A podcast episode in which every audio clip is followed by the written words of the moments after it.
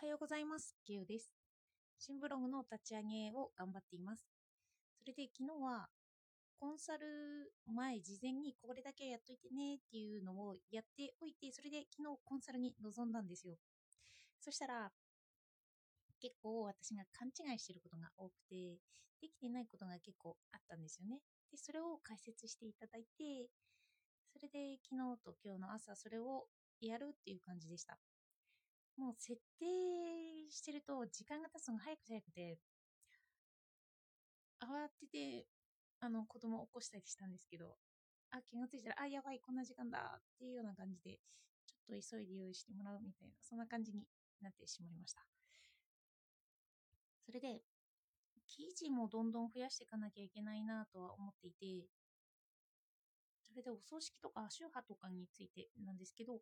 今まで私は書き溜めていた K ブログで本を読んで、それで仏教とかについて書いてた記事があったんですよね。あ、それ使えるなと思って、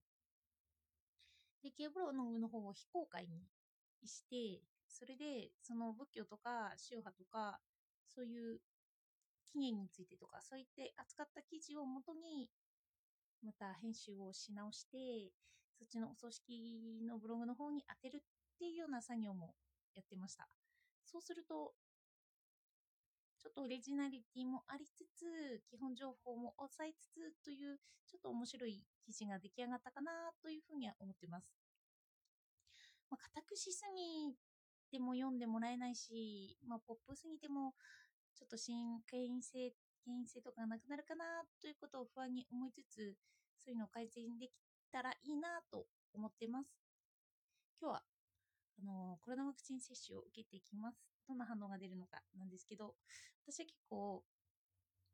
熱が出ても気がつかないとかそういうのあるので、意外と平気かもしれないです。では、今日もお聴きいただいてありがとうございました。